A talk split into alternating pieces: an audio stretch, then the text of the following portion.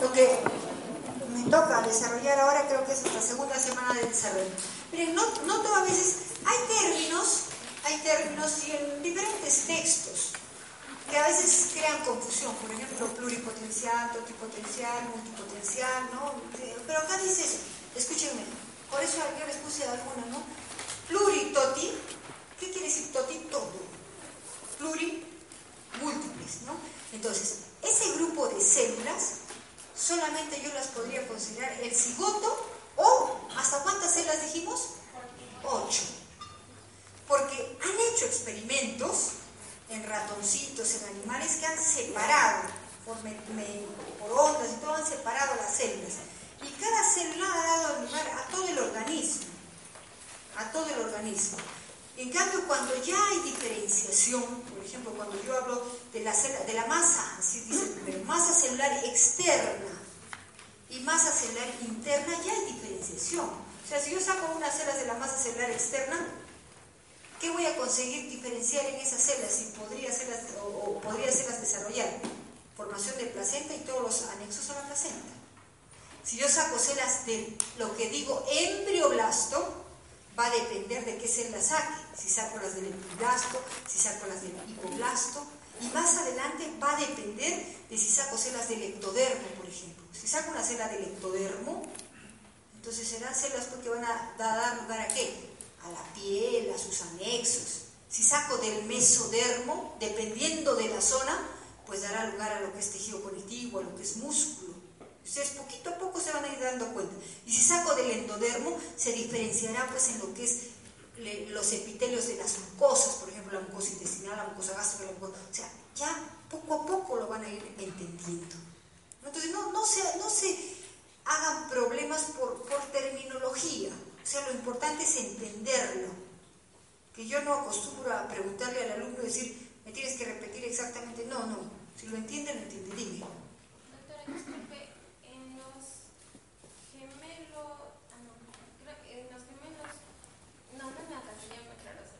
No, no, dime no, porque eso es bueno. En los gemelos idénticos, ajá. En los gemelos, claro, va a depender, va a depender, escuchen, en los gemelos idénticos, a veces, o sea, tienen una sola bolsa y una sola placenta. En los gemelos fraternos, o los mellizos, pueden tener también una sola bolsa y dos placentas. O sea, eso va a variar. ¿Y en relación a qué está eso? Al momento en el que se, se separaron las células. Hace un momento les decía, ¿no?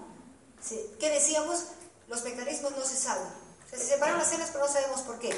Y yo ya les dije que no. O sea, son variación en los niveles de calcio que determinan variación en las uniones, en la comunicación, y que debe permanecer junto y que no debe permanecer. Bueno, ahora vamos a hablar ya entonces, de la segunda semana del desarrollo. Miren, esta segunda semana del desarrollo, yo acá les he puesto para ir viendo uno por uno y, en forma sencilla. No traten, miren, siempre traten de aprender de lo simple a lo complejo. Porque si tratamos de hacerlo complejo y de nos trabamos y se nos hace muy difícil. Entonces, miren acá, segunda semana del desarrollo. ¿Qué hemos hablado hasta ahorita? Hemos hablado de la implantación, ¿cierto? Del inicio. Hemos dicho que va migrando, les he mostrado una diapositiva de la trompa uterina, desde que ha recepcionado al ovocito, cómo este se ha, ido, eh, ha sido fecundado, cómo ha ido dividiéndose y cómo va migrando. En el lapso de cuatro al cuarto día aproximadamente ya está llegando al útero, ya está llegando para empezar la implantación. Pero en la segunda semana va a finalizar esa implantación y lo vamos a ver paso a paso. ¿Qué más pasa? Se forma el disco embrionario bilaminario. Miren, disco embrionario. Hace un momento yo les he mostrado un blasto, ¿qué les he dicho? Un blastocisto. Algunos le dicen blastodisco. Es la misma cosa. ¿Qué elementos tiene ese blastocisto? En nuestra cabecita, bien claro eso. Una masa celular externa que ahora ya le denominamos ¿qué? tromboblasto y una masa celular interna que se llama embrioblasto. Entonces, a partir de ese embrioblasto se va a formar este disco embrionario. ¿Por qué le llamamos bilaminar? Porque ya hay diferenciación de células. Aunque sea solo por decir la posición. Unas están arriba y otras están abajo. ¿Y qué le decimos? Epiblasto e hipoblasto. Así de sencillo. Luego se va a formar una cavidad, la cavidad amniótica. Recuerden ustedes, ¿dónde se desarrolla el feto? En la, una cavidad. ¿Llena de qué? De líquido. ¿Qué es el líquido? Amniótico. O sea, miren cuánto empieza a formarse el espacio, pues la residencia donde va a vivir el fetito, que es la cavidad amniótica. El amnios está en relación con la cavidad amniótica, son unas células planitas que forman una membrana, que es la membrana amniótica. Se han escuchado cuando la mujer está embarazada y de repente dice, se me rompió la fuente y empezó a salir líquido, pareciera que uno está orinando. Tiene que ir inmediatamente al, al hospital porque ya le tienen que inducir el parto Sale líquido, ¿qué, líquido? ¿Qué se ha roto? Las membranas. El amnio se ha roto. Porque ya la presión y luego, ¿qué empieza a salir? El líquido amniótico. Y si nosotros nos quedamos como tontos en la cama y dicen, ya va a pasar, eso no va a pasar nunca. Entonces ese niño o ese feto va a tener sufrimiento fetal. Entonces uno tiene que ser responsable inmediatamente ir al médico. ¿no? No, me voy a echar la cama y ya me va a pasar. No va a pasar porque ya se hizo un huequito. Es como un globo se hizo un huequito, ya no se va a sellar ese huequito. Luego tenemos el saco vitelino, que es una estructura transitoria pero importante porque ahí se van a formar desde las células germinales que migran para las gónadas hasta células sanguíneas. El tallo de conexión es el que va a formar el cordón umbilical y el saco coriónico que va a formar el colmo, que ahora lo vamos a ver.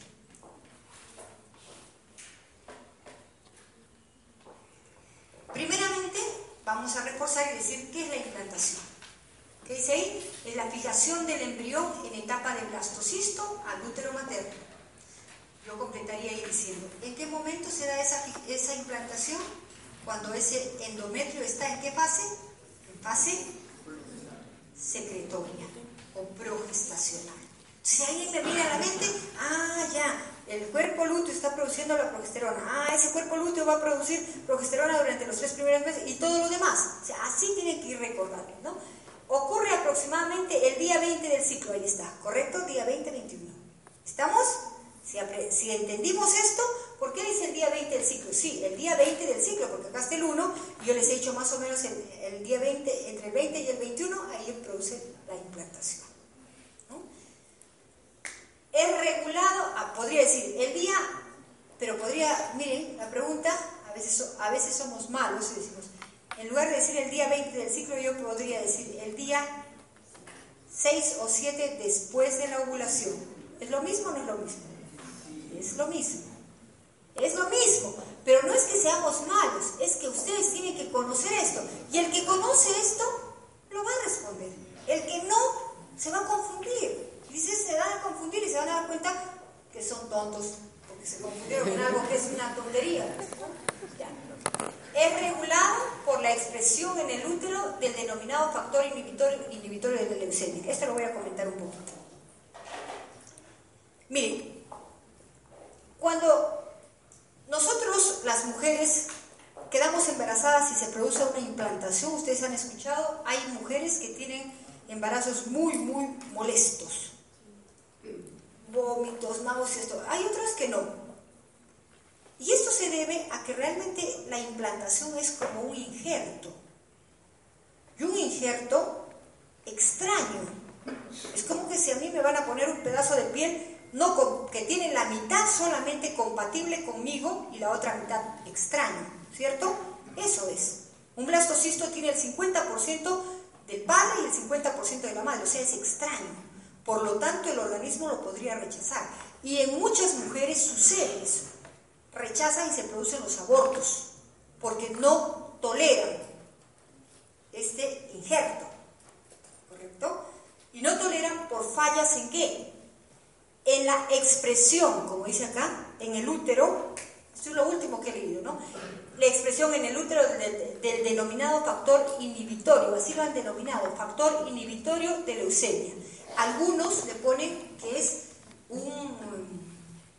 una de las variantes del complejo mayor de histocompatibilidad que no se expresa. No se expresa. ¿Qué es el complejo mayor de histocompatibilidad? ¿Con qué tiene que ver? Con la reacción inmunológica. Entonces, cuando nosotros nos hacen un injerto, por ejemplo, cuando nosotros nos colocan un riñón, nos hacen un injerto, por más compatible que sea ese riñón, nos tienen que poner una serie de sustancias para poder aceptarlo. Y no nos pueden poner cualquier otro, que no sea muy compatible. En este caso, todos esperan que suceda ese rechazo, pero no sucede. Y no sucede porque nuestro útero produce ese factor que lo han llamado inhibidor de leucemia en este caso, o que tiene que ver también con el complejo mayor de histocompatibilidad que no se expresa. No se expresa. Entonces, es, no lo rechaza.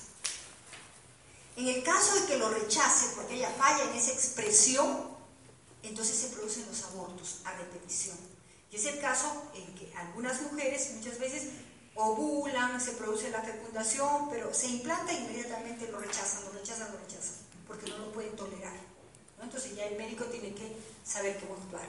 Luego dice, el sitio normal, como les dije, de la implantación es el tercio superior de la pared anterior o posterior del cuerpo uterino. Lo hemos señalado. No es el fondo ni es el cuello uterino. Si está en el fondo, la posición va a ser mala y va a presionar a otros órganos como la vejiga, o sea, va a originar problemas. Y si es en el cuello, imagínense, la placenta va a hacer presión y va a formar lo que se llama la placenta previa. Va a aumentar la presión, puede haber problemas de preeclampsia, va a ser una paciente que va a tener que estar en reposo para lograr ese embarazo si es que no lo pierde en el trayecto. Miren con todas las complicaciones que se pueden producir desde el inicio. Hemos dicho desde la formación de los gametos. Por eso es que en, en las publicaciones lo que se dice es lo siguiente. De 100 embarazos, de 100 fecundaciones, de 100 implantaciones que conllevan a embarazos, el 50% se pierde. Se pierde. Y muchos, casi un 20 a 25%, se pierden sin que la mujer siquiera se dé cuenta que estaba embarazada. Miren aquel cuadrito. ¿Cuándo se va a dar cuenta la mujer que estaba embarazada? ¿Cuándo? Miren, acá se produce la ovulación, acá puede quedar, eh, haber fecundación. Miren, ya ha habido implantación, todavía ni se da cuenta. Recién acá, recién acá, como no viene el siguiente ciclo menstrual, recién se va, a sospechar de un embarazo. ¿Cierto o no es cierto? Correcto. Entonces, miren cuántos días han pasado ya. Dos semanas, estamos en esta semana. Entonces, esta etapa es crucial y muchas veces en esta etapa se producen los abortos por las malformaciones, las aberraciones cromosómicas cuando hay trisomías. Por ejemplo, una trisomía del cromosoma 1, ustedes ya saben, ¿es compatible con la vida? ¿Cuál es compatible? La del 21, la del 13, la del 15, la del 18, porque son chiquititos. Pero todas esas trisomías, peor aún si hay una triploidía, que ya ni hablar, ¿no? Entonces todo eso se pierde. Y los otros se pierden por fallas, por ejemplo, en la implantación o por rechazo del organismo de la madre al no formar ciertos factores de tolerancia, así se llaman, factores de tolerancia. Esta implantación, también les he querido poner acá para facilitarles, porque hablan mucho los libros y a ver, los complican. La implantación, al igual que la fecundación, les puse tres pasos que hay que desarrollarlos, tienen una aposición, una adhesión y una invasión. Aposición, adhesión e invasión. Este es el útero. ¿En qué fase está este endometrio? En la fase secretoria. está bien acolchonadito, sus glándulas grandes, con secreción, listo para nutrir el nuevo ser. Acuérdense que este blastocisto, este es el blastocisto, ¿cierto? Tiene que el trofoblasto, este es el trofoblasto, todo esto, y esta masita es el embrioblasto. Este polo se llama el polo embrionario y este polo abembrionario. La implantación no se puede dar por este lado. No se puede dar. O sea, miren qué tal precisión que tiene que haber. Si está flotando, está flotando, llega, pero si llega, tiene que llegar y darse la vuelta y acomodarse por este lado, darse la posición. No por este lado. Porque si no sería un caos, ¿no? Entonces, miren acá, se da la implantación y se va a desarrollar todo esto. Primero la adhesión. Primero se superpone, luego se adhiere. ¿Y quién interviene, creen ustedes, acá en esto? Ustedes lo saben moléculas de adhesión. ¿Se acuerdan cuáles son las moléculas de adhesión? Las integrinas. ¿Se recuerdan las integrinas, las caderinas, las laminas. Esas moléculas de adhesión se expresan acá para que se pueda pegar, porque si no se sabe, pues. Imagínense que es como una pelotita que está rodando en un ambiente tan, tan resbaloso. Y luego tenemos la invasión, que la vamos a, a ir desarrollando poco a poco. Miren un embrión de 7 días. Ya hemos visto que migró por la trompa uterina, abordó al útero y se localizó en la zona adecuada. Estamos hablando de una implantación normal. A los 7 días, miren, acá yo he tratado de conseguir este esquema ideal. Este es el endometrio. Estas son las glándulas, acá estaría el fondo de las glándulas, acá estaría el tejido endometrial o estroma endometrial o tejido conectivo con los vasos que serían maternos y miren ustedes el epitelio. ¿Se acuerdan que les dije el epitelio simple cilíndrico? Y acá tenemos tejido conectivo estroma con glándulas. Todo esto llamamos el estrato compacto. ¿Se acuerdan? El estrato esponjoso y el estrato basal. ¿Cierto? Bien. Pues el blastocisto llega y se adhiere. Se adhiere acá. Y esto que está en verde es lo que le llamábamos ¿qué? Trofoblasto. Esto le llamábamos el blastocele y esto que está en amarillo y celeste le llamábamos el embrioblasto. ¿Correcto? ¿Qué está pasando? ¿Qué estamos viendo nosotros que está proliferando tremendamente? El trofoblasto. El crecimiento del embrioblasto es lento, muy lento. En cambio, el crecimiento del trofoblasto es acelerado, como un tejido canceroso, aceleradísimo. O sea, las divisiones se dan rapidísimo. Entonces, aquí empieza a dividirse en dos. El cito son estas celulitas que están acá bien delimitadas, y estas que se dividen tan rápido, tan rápido, que se juntan, que se denomina sincicio trofoblasto. Entonces tenemos citotrofoblasto y sincicio trofoblasto. ¿Derivado de quién? Del trofoblasto. Pero nosotros ya sabemos que ese trofoblasto va a dar lugar a qué? A la formación de la placenta. Entonces, en nuestra cabecita tenemos bien clarito eso. O sea, esto está invadiendo. Y es lo normal, porque esto es lo primero que va a asegurar que esto sobreviva después. hasta ahí estamos. Entonces, eso pasó el primer día. El primer día hubo una invasión, pero miren, apenas en el epitelio, solamente en el epitelio, ¿no? El, día 7, perdón, el día 7. Miren, ha pasado 24 horas, el día 8. ¿Qué están notando acá? Ustedes vayan notando, van diciendo, ¿qué ha pasado acá? Crecimiento agresivo. Crecimiento agresivo. Por supuesto que a la vez que este crecimiento es agresivo, el útero también aporta su ayuda. Y las células de, acá se vuelven grandes, llenas de glucógeno, llenas de lípidos, y se, y se denominan células deciduales. ¿ya? Es una reacción decidual que ayuda, ayuda a que ese tejido vaya invadiendo. O sea, ambos colaboran. Pero a la vez, miren el trofoblasto que hace.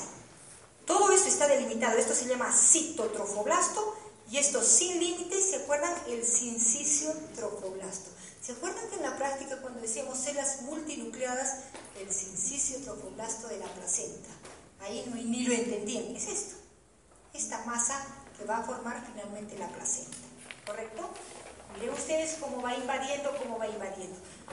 Fíjense el epitelio, miren cómo se va metiendo, como cuando nosotros preparamos una macetita y ponemos una semillita y la vamos metiendo, la vamos metiendo y la semillita va formando sus raicitas y se va metiendo en todo eso, igualito.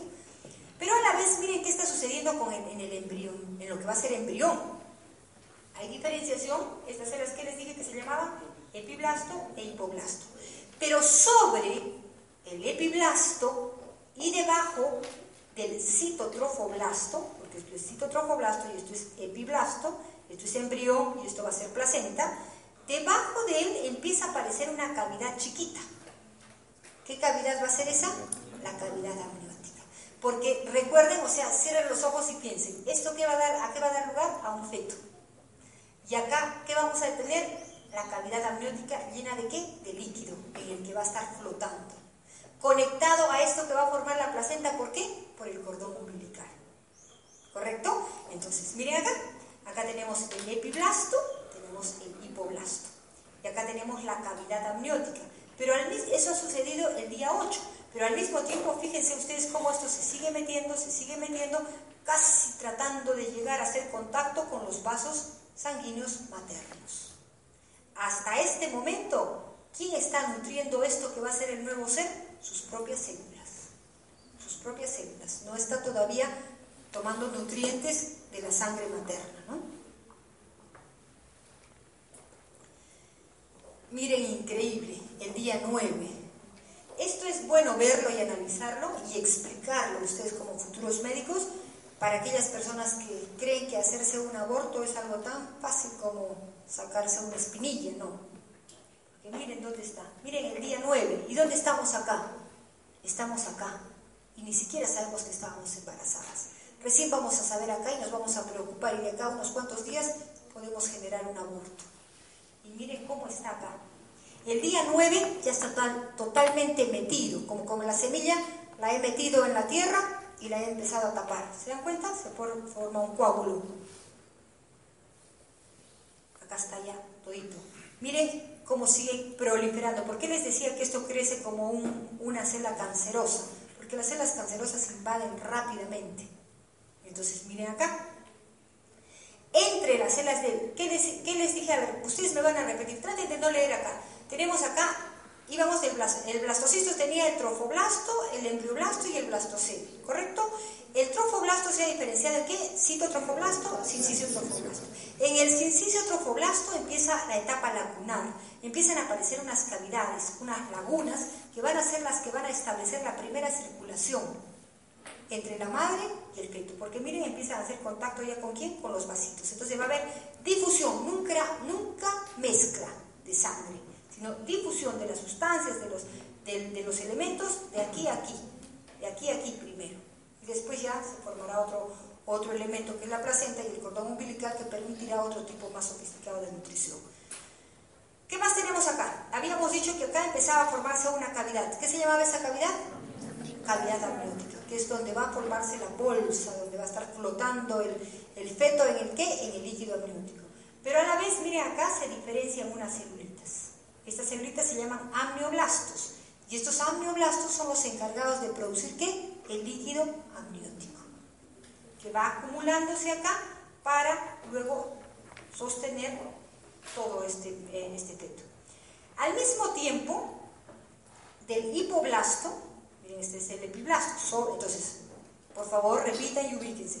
Sobre el epiblasto se forma la cavidad amniótica se diferencian los amnioblastos, empieza a generarse el líquido amniótico. Del hipoblasto, del hipoblasto empiezan a diferenciarse un grupito de células que rodean, que rodean a esta cavidad que le llamamos blastocele. ¿Se acuerdan? Esta cavidad le llamábamos blastocele. Pero al empezar a ser rodeada y separada por estas células que forman la membrana de Heuser, empieza a constituir el saco vitelino primitivo o saco vitelino primario, ¿correcto? Entonces eso empieza acá.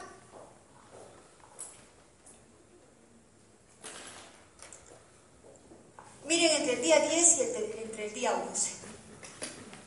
¿Se acuerdan dónde empezamos? Miren dónde estamos. Totalmente establecida ¿qué? La circulación primitiva. O sea, acá ya se nota.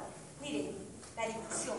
La difusión de elementos de los vasos maternos hacia las lagunas del sincicio trofoblasto. Miren el citotrofoblasto, miren el fondo de las glándulas y miren acá. Se formó la membrana de Heuser, les dije, para dividir lo que era el saco vitelino primitivo. Acá está la membrana de Heuser.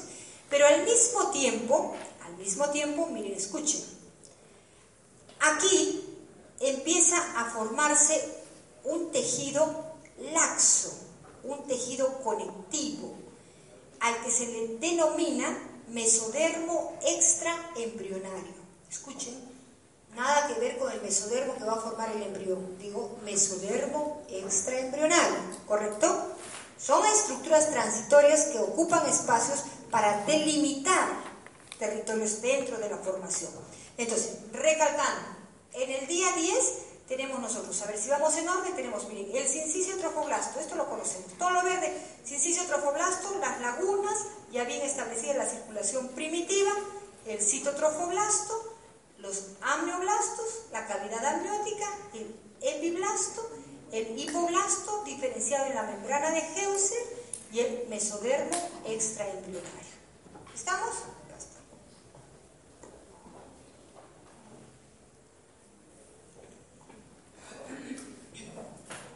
Miren el día 12.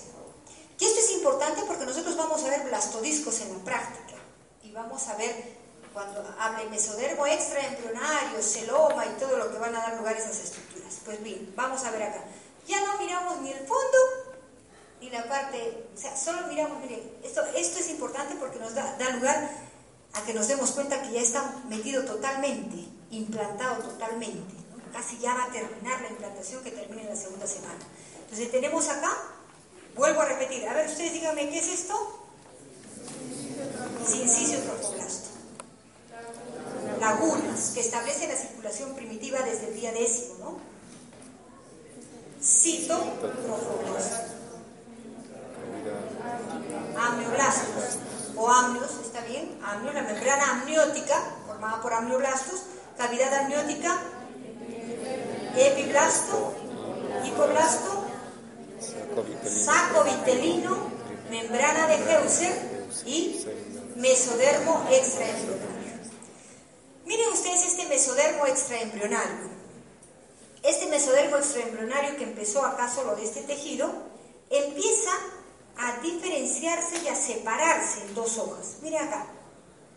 El mesodermo somatopleurico, que es este que estoy señalando, o sea que se va hacia quién?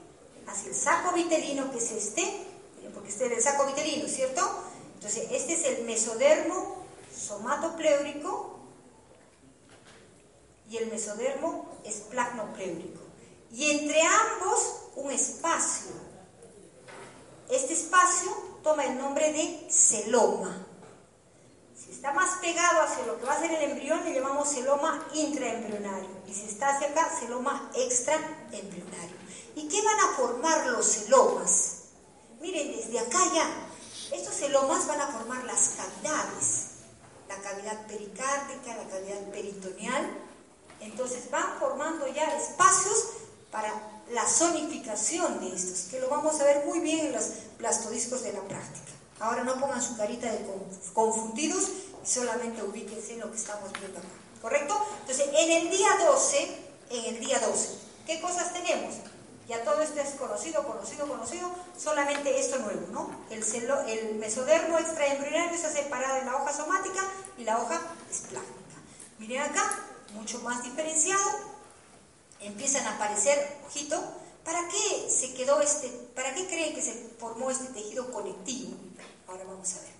Acá se establece la circulación primitiva, acá se forma el citotrofoblasto, la cavidad amniótica, la diferenciación de las células que van a formar el embrioncito y capas blastodérmicas, el saco vitelino primitivo, y aquí empiezan a aparecer estos espacios para formar el saco coriónico y posteriormente el corium.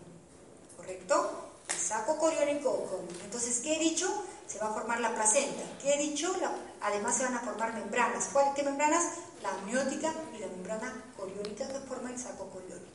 ¿Correcto? Entonces, todo lo, si ustedes se dan cuenta, todo lo que ha sucedido en estas primeras semanas, primera y segunda semana, es para dar lugar a qué? A los elementos que van a albergar a quien va a desarrollar después. ¿Quién va a desarrollar después? El embrioncito que lo va a hacer en las siguientes semanas. Porque en el desarrollo embrionario nosotros podemos hablar de tres etapas, la etapa preembrionaria, la etapa embrionaria y la etapa fetal. ¿Correcto? Acá en qué etapa estamos? En etapa preembrionaria. Porque todavía no tenemos embrión, ¿no? Miren ustedes qué pasó entre el día 12 y el día 13. Bueno, todo esto ya es repetitivo, los cambios mayores se dan acá.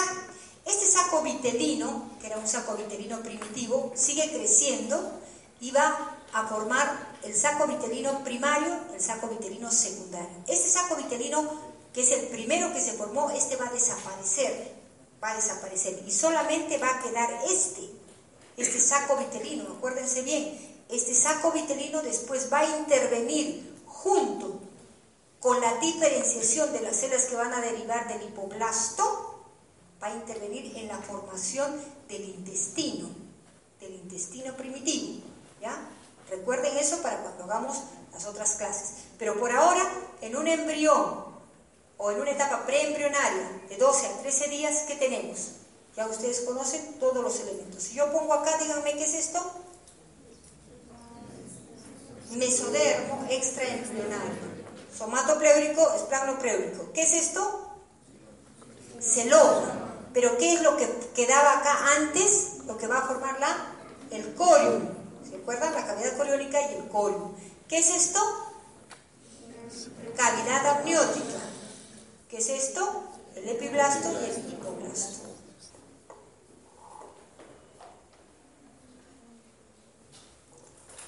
Miren, el, el, día 13, el saco vitelino primitivo ya está como un rezago acá, y acá queda el blastocisto ya implantado totalmente y empezando el desarrollo para la tercera semana, que es la formación de las capas blastodérmicas. En la tercera semana nosotros vamos a ver todo lo que se va a formar, lo que va a derivar mayormente. Así como ahora hemos visto que los cambios mayores se han dado en toda la formación de todas estas estructuras, ahora en la tercera semana nosotros vamos a ver la capa, la formación de la capa trilaminar, la formación del ectodermo, o sea, lo que llamamos como la gastrulación, la neurulación. ¿Cuáles son los primeros sistemas en formarse?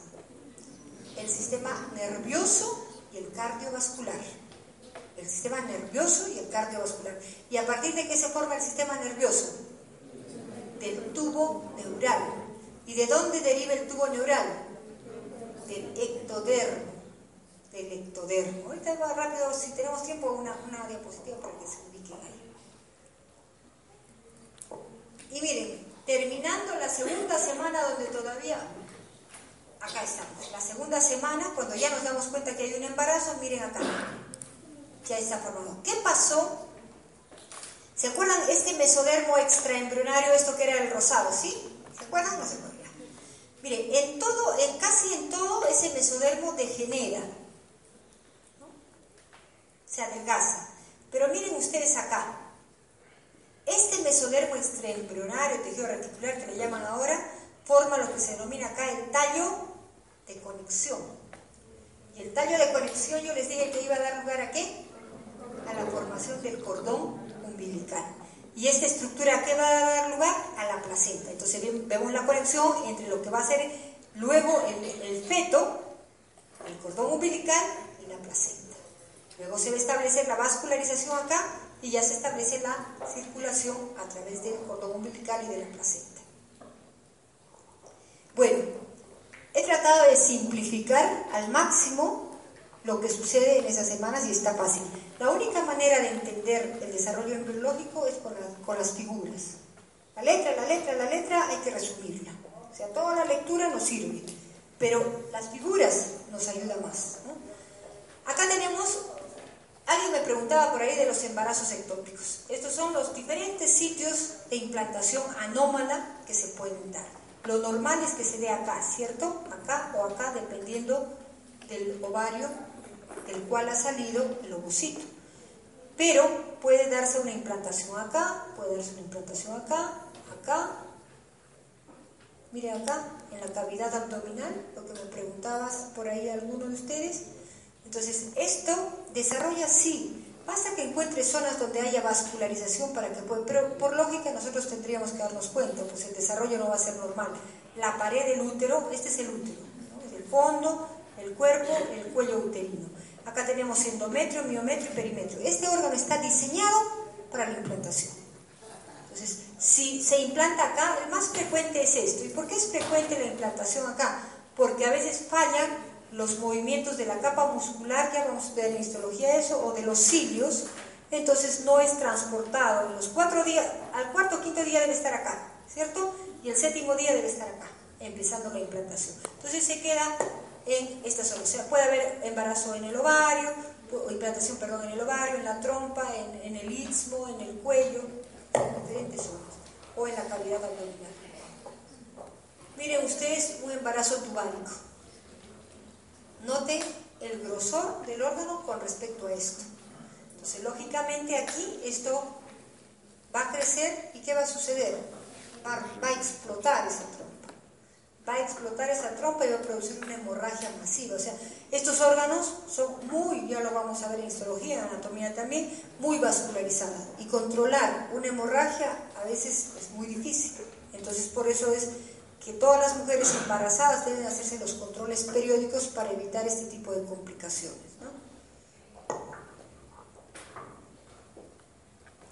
Miren acá otra vista, miren cómo, cómo llega el embarazo tubárico.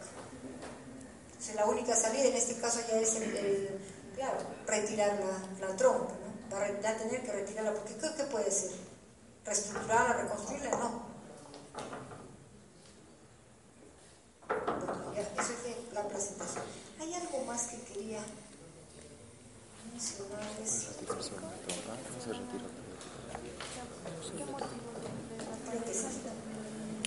Bueno, ustedes también durante el desarrollo de algunos cursos van a, encontrar algunas complicaciones durante el embarazo, aparte de las que hemos mencionado, de los embarazos ectópicos y todo eso, a veces eh, van a escuchar casos, ¿no? Donde dice, esa mujer eh, tenía un supuesto embarazo, pero de repente manifestó y, murió en, los meses de embarazo por una mola, dice, una mola hidratiforme.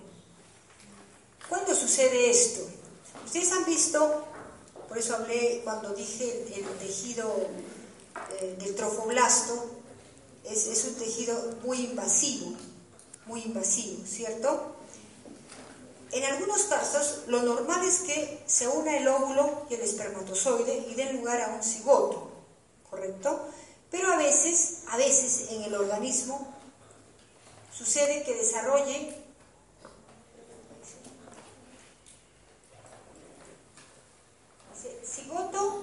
dicen con dos, dos pronúcleos derivados del óvulo. Acá dice cigoto con dos pronúcleos derivados del espermatozoide. Cuando se da esto, o sea, estas formaciones que son completamente anormales, pero pueden desarrollar, porque finalmente tenemos dos pronúcleos con un contingente genético que van a dar lugar al desarrollo. Cuando se trata de esto, cuando se trata de esto, que es en el caso de dos, dos pronúcleos femeninos, desarrolla normalmente, puede desarrollar un embrión y la placenta, como hemos visto, o sea, el trofoblasto y el embrioblasto. Pero cuando se trata de esto, desarrolla mayormente trofoblasto y no se desarrolla embrión. Y ese trofoblasto, lógicamente, crece, crece, crece, invade como un tejido canceroso y forma esa mola, que si no es determinada y empieza, ¿cuál es el, signo o el signo más característico de esto? Normalmente una mujer se le determina el embarazo ¿Por qué hormona? Yo les dije lo que se genera en la implantación, la gonadotrofina coriónica. Pero empieza a producir altísimos niveles de gonadotrofina coriónica. Entonces el médico, el ginecólogo, puede sospechar que haya un tipo de embarazo no adecuado y que eso se pueda transformar en, un, en una mola que puede ser maligna o puede ser benigna. Entonces, en cuyo caso es mejor estiparla. ¿no? Bien jovencitos, entonces hasta ahí tenía encargado yo desarrollar lo que es la gametogénesis. Es bastante amplio. Yo les ruego que lean. No traten de profundizar todavía en la parte histológica de repente, porque en esta parte no se les va a evaluar la histología pero el funcionamiento no podemos dejarlo de lado, no podemos dejarlo de lado para poder entender, por ejemplo, la gametogénesis, para poder entender la fecundación, para poder entender la implantación, cuando se forma la membrana pelúcida y todo lo que, lo que se menciona. Bueno, no les voy a tomar quiz porque podía tomarles quiz. Tienen alguna pregunta.